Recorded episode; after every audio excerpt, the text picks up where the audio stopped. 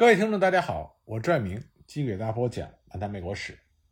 那么之前呢，我给大家讲了美国淘金热的爆发，以及淘金热对美国西部发展的影响。再有呢，就是西部淘金热对于西部印第安人的影响。那么从今天这集开始呢，我给大家讲一讲在美国西部淘金热中另外一个族群的情况。这个族群就是早期赴美谋生的华人。在19世纪中后期，有数以万计的中国人不顾风险，漂洋过海到美国谋求生计。其中，除了少数人是那种个性比较强、喜欢外出冒险的人之外，大多数人呢，则是出于对基本生活条件的渴望。我们从三个方面呢来看一看早期华人，特别是中国东南沿海农民赴美谋生的主要原因。那么，第一个主要原因。就是鸦片战争之后，珠江三角洲成为了矛盾的集合点。珠江三角洲位于广东省的中部，是中国的南大门，很早呢就同南洋和西方国家有往来，是最早受到西方影响的地区。一八四零年，英国发动的鸦片战争，让长期实行闭关锁国政策的清政府遭受到了沉痛的打击，而中国的大门也被迫打开。西方国家开始进入中国，那么列强的入侵就导致了珠江三角洲自然经济的解体和传统手工业的破产，农民、商人、手工业者纷纷失业。那么清政府为了缓解财政危机，横征暴敛，这就加紧了对人民的剥削和压迫。那么政府的这种压迫自然就激起了人民的反抗。所以呢，在珠江三角洲一带。农民就成立了各种秘密的反清团体，这进一步造成了珠江三角洲在19世纪中后期成为了阶级矛盾、社会矛盾和民族矛盾的集合点。熟悉历史人都知道，中国和西方列强被迫签订的第一份丧权辱国的条约就是《南京条约》，这是因为第一次鸦片战争的结果。那么，在第一次鸦片战争中，广东省遭受的损失和迫害也是最为严重的。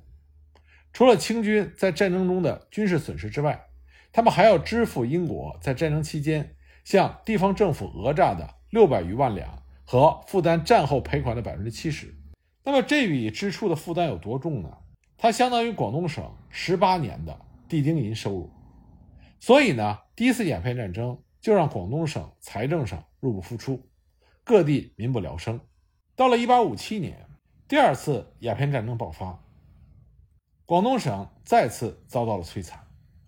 为了解决军需物资和军费的来源，西方列强把广东省库存的银两全部都拿走了，还经常的洗劫民舍，掠夺百姓，这就让广东人民的生活更加的雪上加霜。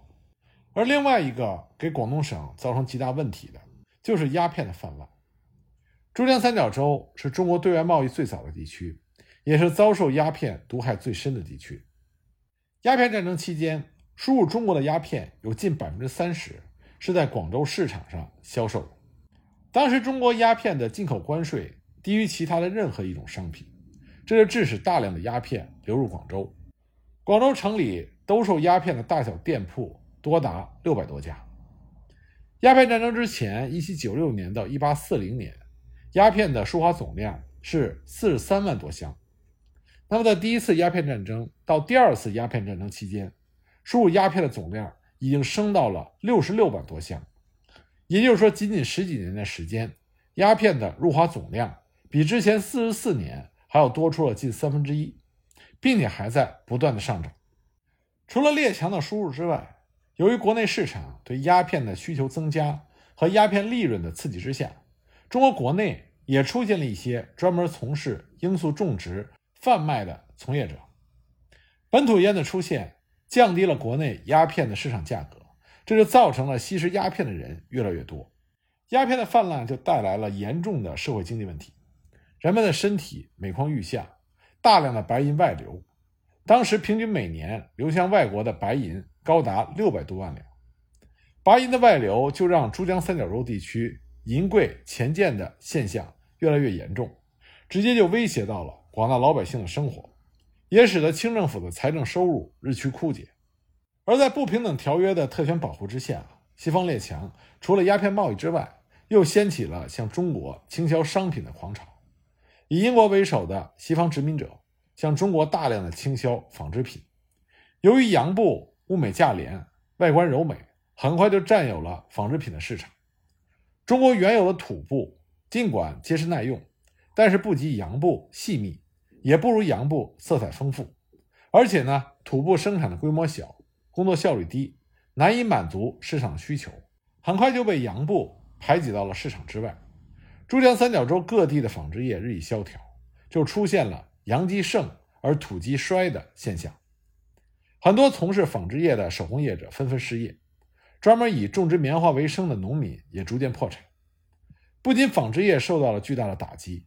珠江三角洲的冶铁业、榨油业等其他的传统手工业，同样因为西方列强的入侵而受到猛烈的冲击。洋铁大量的涌入广州市场。它不仅在价格上低于土铁，而且方便耐用。很快呢，洋铁的市场竞争力就是原来经营土铁的商人大量的破产，土铁的生产逐渐的凋敝，市场上土铁制品逐渐的被洋铁制品所取代。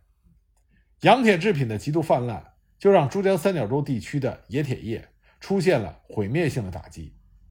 中国传统的小农经济就这样在西方国家的经济侵略下逐渐的解体。中国开始被迫成为资本主义世界市场的一部分，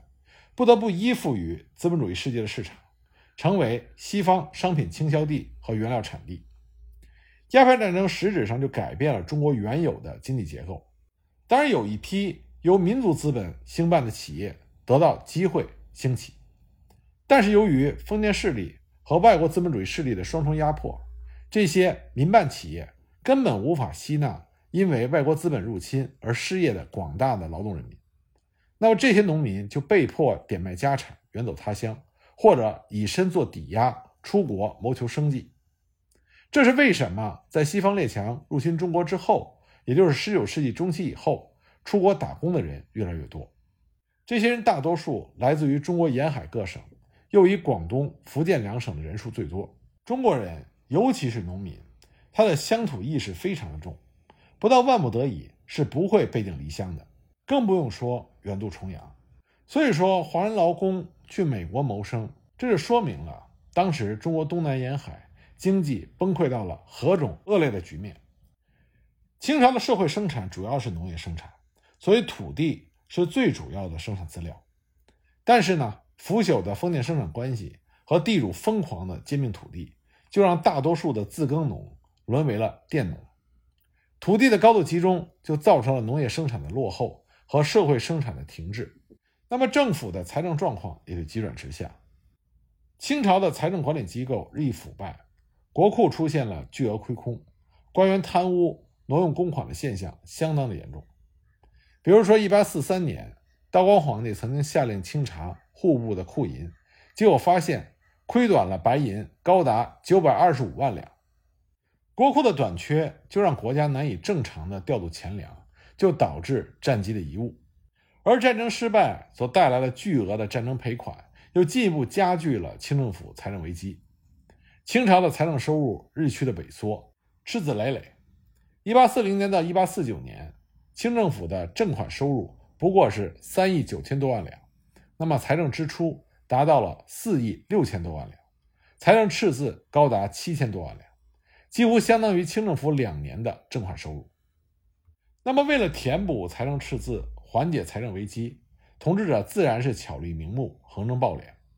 因此呢，广大的自耕农就成为了封建剥削的主要对象。鸦片战争之后，清朝的统治者通过增加税银和额外的征税名目来盘剥各省的农民，所以呢，广大农民的负担就更加的沉重。像广东省。在鸦片战争之后，每个人头的纳税比战前多出了百分之七十。除了对农民加大税负的负担之外，对于城镇的商贩也加征新税。鸦片战争之后，清政府在原有捐税的基础上，加重了对城镇工商业者和手工业者的盘剥。根据史料显示，从光绪十五年到宣统元年，新增的捐税有十多种，像什么台炮经费、独饷。当饷、消防饷、房捐、牛皮绢、酒税等等。在鸦片战争之后，广东省对城镇工商业者所征税中，以当饷、独饷和度饷最为严重。这些苛捐杂税就给珠江三角洲的手工业带来了致命的打击，很多手工业作坊被迫停业。总之呢，清朝统治者无休止的、无限度的剥削和压迫，就彻底破坏了农村的生产力，加速了农民的破产，导致无数的农民流亡四处，有的则被迫远涉重洋外出谋生。另外呢，腐朽的封建生产关系也阻碍了中国生产力的进步。广大农民背负着沉重的压力，难以维持正常的生活。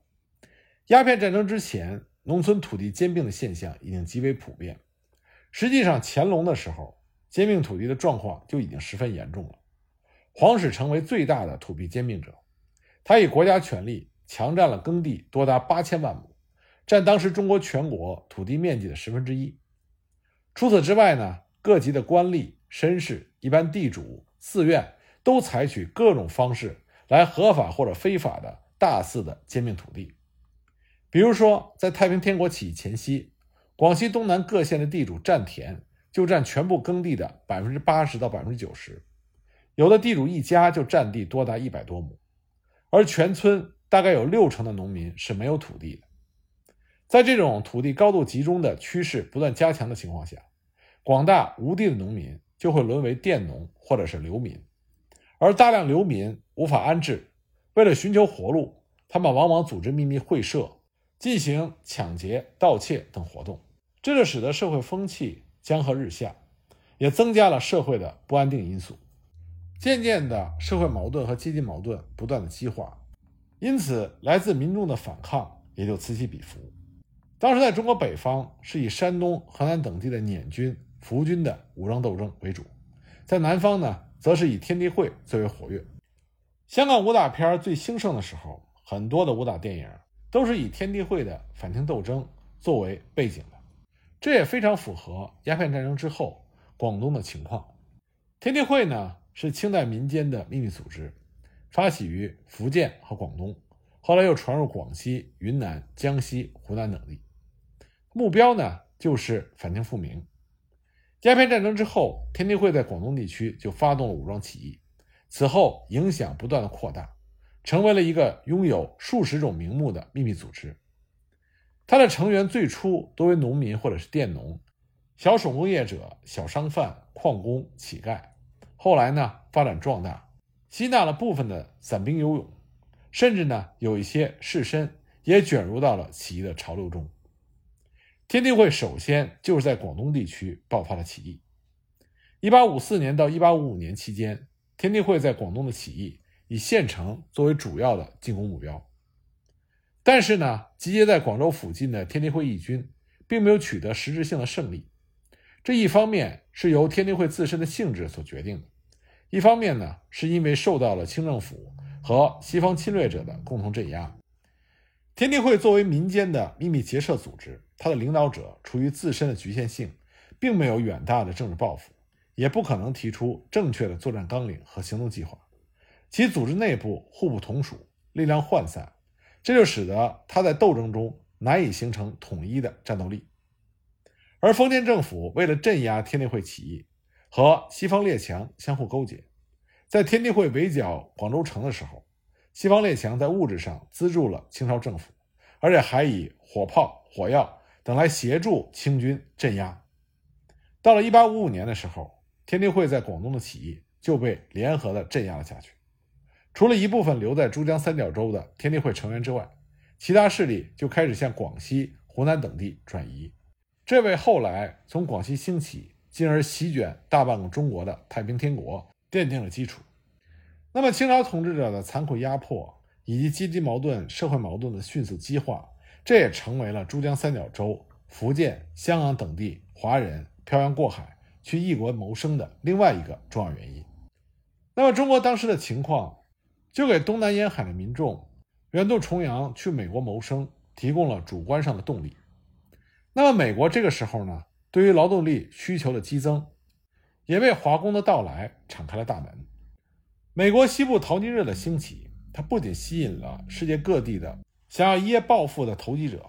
也刺激了东部资产阶级和一些采矿公司进入西部。所以呢，他们对劳动力的需求就迅速的增加。但是美国西部地广人稀，劳动力严重的缺乏。当时的加州地理位置偏僻，从美国东部前往加州交通极为不便，陆路不仅是崇山峻岭崎岖不平，而且交通工具极不方便。当时从东部各州乘坐快速帆船绕过河角到旧金山，平均航行的时间是一百五十天，最快也要八九十天，时间和金钱的消耗很大。那么路程遥远，蚊虫、饥饿和疾病给行程带来了极大的威胁。而且呢，在淘金热时期，美国东部各州的劳工主要是抱着一夜暴富的发财梦，他们经常处于流动的状态，并不愿意从事固定而且辛苦的职业。这些因素就进一步导致了西部矿业开采对劳动力的需求无法得到满足，所以劳动力不足就成为了西部淘金热中。急需解决的问题。那么，美国西部淘金热和西部开发兴起的时候，正好赶上中国遭受西方殖民入侵的时候，中国人开始纷纷选择远渡重洋赴美谋生。他们的到来自然就缓解了美国西部劳动力不足的压力。一八五零年，在美国西部淘金的五万多人中，华工只有大约五百人，还不到百分之一。那么，一八六零年，仅加州矿区。华人矿工就有两万四千人之多，大约相当于当时美国西海岸华人总数的百分之六十。这就说明淘金热吸引了越来越多的华人涌入美国。除了淘金热所引起的矿业开发对劳动力产生了巨大需求，那么另外一个对劳动力有着巨大需求的，就是美国西部的铁路修建。关于这方面的情况，我们下一集再继续给大家讲。